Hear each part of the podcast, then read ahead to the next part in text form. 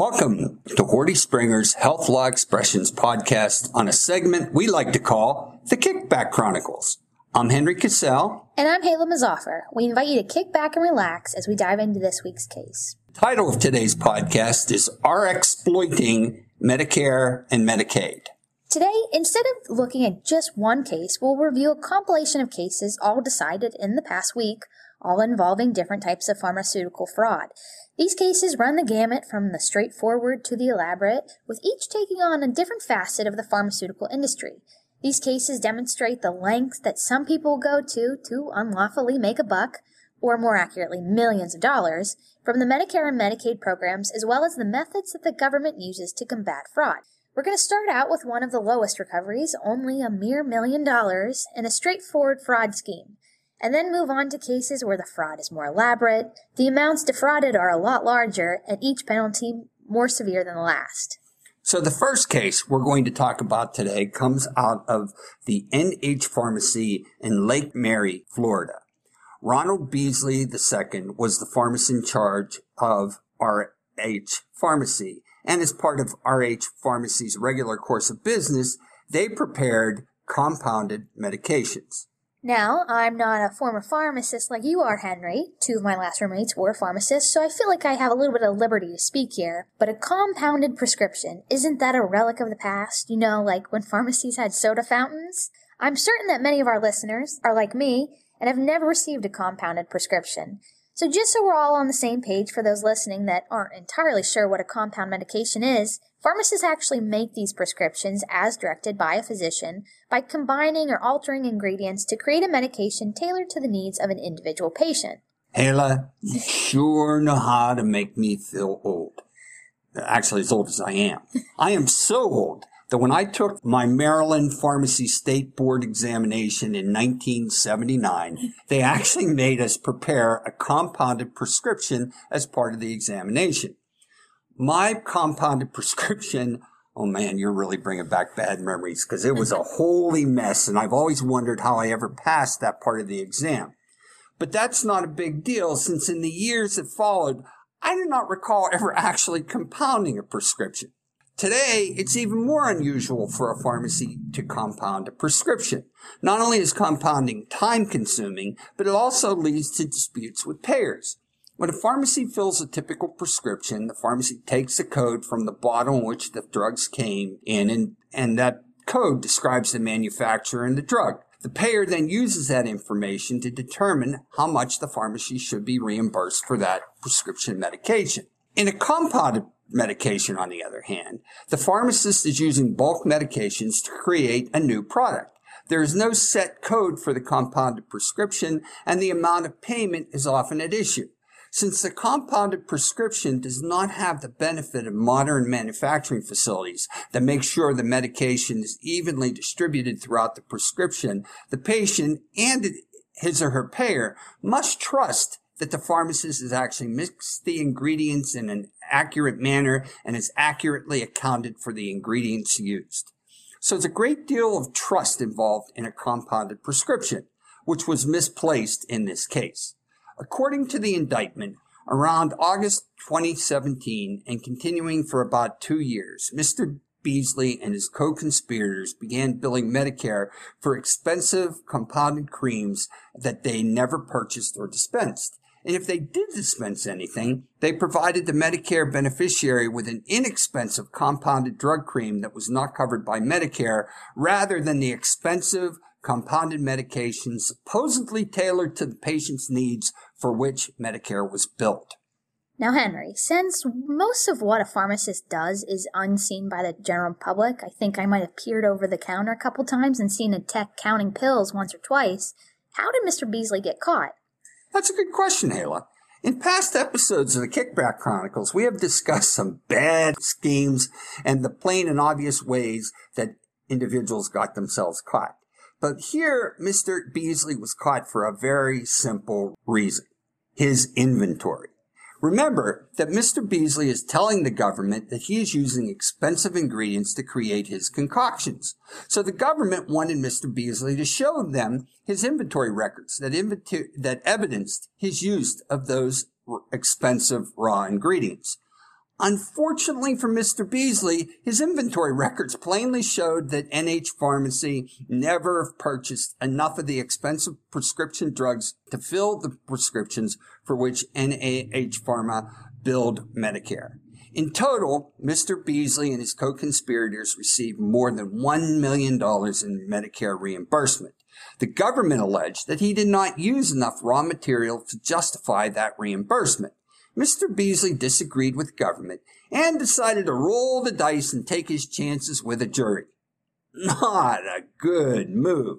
Simply put, the jury considered the inventory evidence put on by the government and, and agreed with government that Mr. Beasley did not purchase enough of the raw materials needed to prepare the compounded prescriptions for which he billed the Medicare program. Last week, Mr. Beasley was convicted of conspiracy to commit healthcare fraud and three counts of healthcare fraud. He is to be sentenced on April 25th and faces a maximum of 10 years in prison on each count. There's also a civil forfeiture count in the indictment, so the federal government will be relieving Mr. Beasley of much, if not all, of his ill-gotten gains.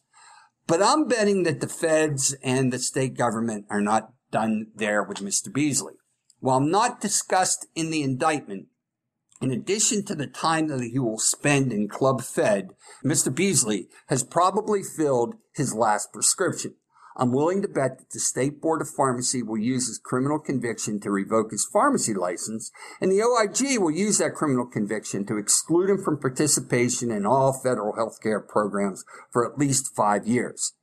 But even with a million dollars in fraud and the other penalties that are sure to follow, Hala, please tell us why this case was not the largest pharmacy related settlement we found in the past week.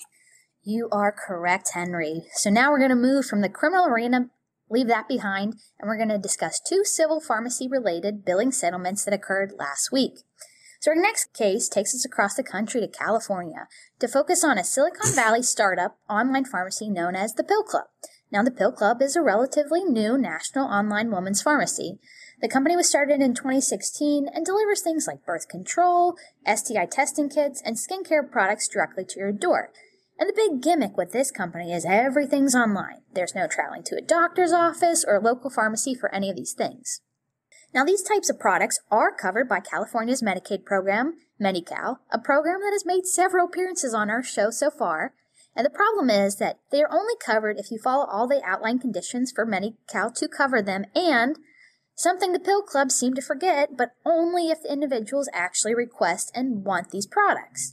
So, as part of its allegation, Medi-Cal alleged that the Pill Club dispensed and submitted for costly products that customers had not asked for and submitted for reimbursements for ineligible services and prescriptions. Over the course of a three-year investigation, it was found that the Pill Club defrauded Medi-Cal in several ways. So the first was billing for services it had never rendered, a classic. So, for example, investigators found multiple instances in which the company had submitted claims for 30 minute face to face counseling sessions when, in reality, the Pill Club's nurse practitioners never had direct or real time contact with those patients. They would just rubber stamp prescriptions for things like birth control after spending just a few minutes reviewing a case or questionnaire that the patient had filled out online. And it didn't just happen once or twice. Investigators found over 3,000 instances of claims submitted to Medi-Cal for services that were never actually rendered. Now, another one of the huge areas of fraud was that the Pill Club dispensed enormous quantities of costly products customers had not asked for.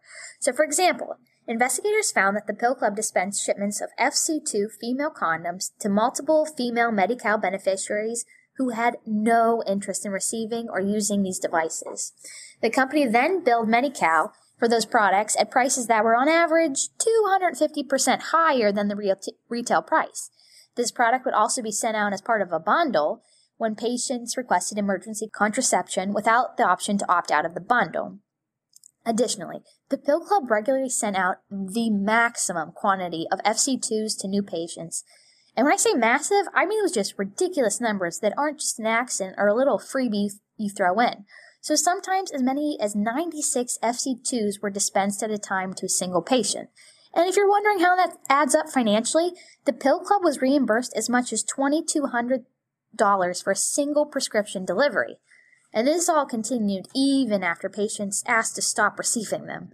So to settle these claims and allegations, the Pill Club agreed to dish out just over 15 million to California's Department of Justice and 3.3 million to the Department of Insurance.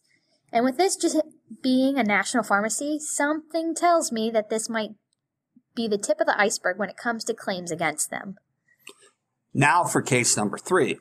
Just when you thought it couldn't get any worse, we returned to California and the Medi-Cal program for our third case this week involving a $215 million civil settlement against Centene Corporation over allegations that this national healthcare company overcharged Medi-Cal by falsely reporting higher prescription costs incurred by two of its managed care plans.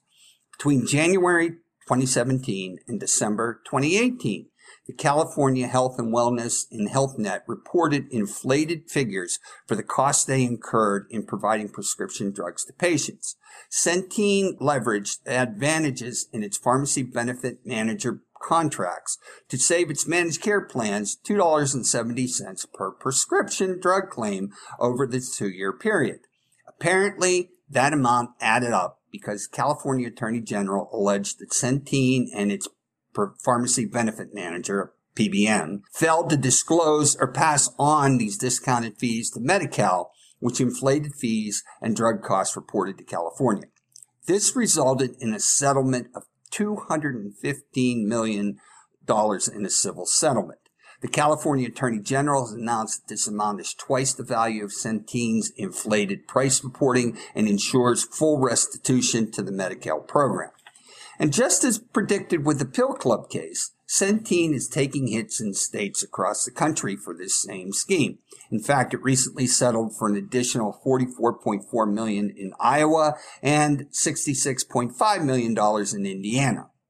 That's all for this week's podcast. If you want to learn more about the False Claims Act, the anti-kickback statute, the Stark Law, changes to those laws, and much, much more, consider joining Dan Mulholland and myself in Phoenix, November 16 to 18, 2023 for our next seminar. In the interim, be sure to check out the Horty Springer website to find out how to receive our free weekly newsletter, the Health Law Express, as well as for more information about new and upcoming opportunities on this and many other health law related topics.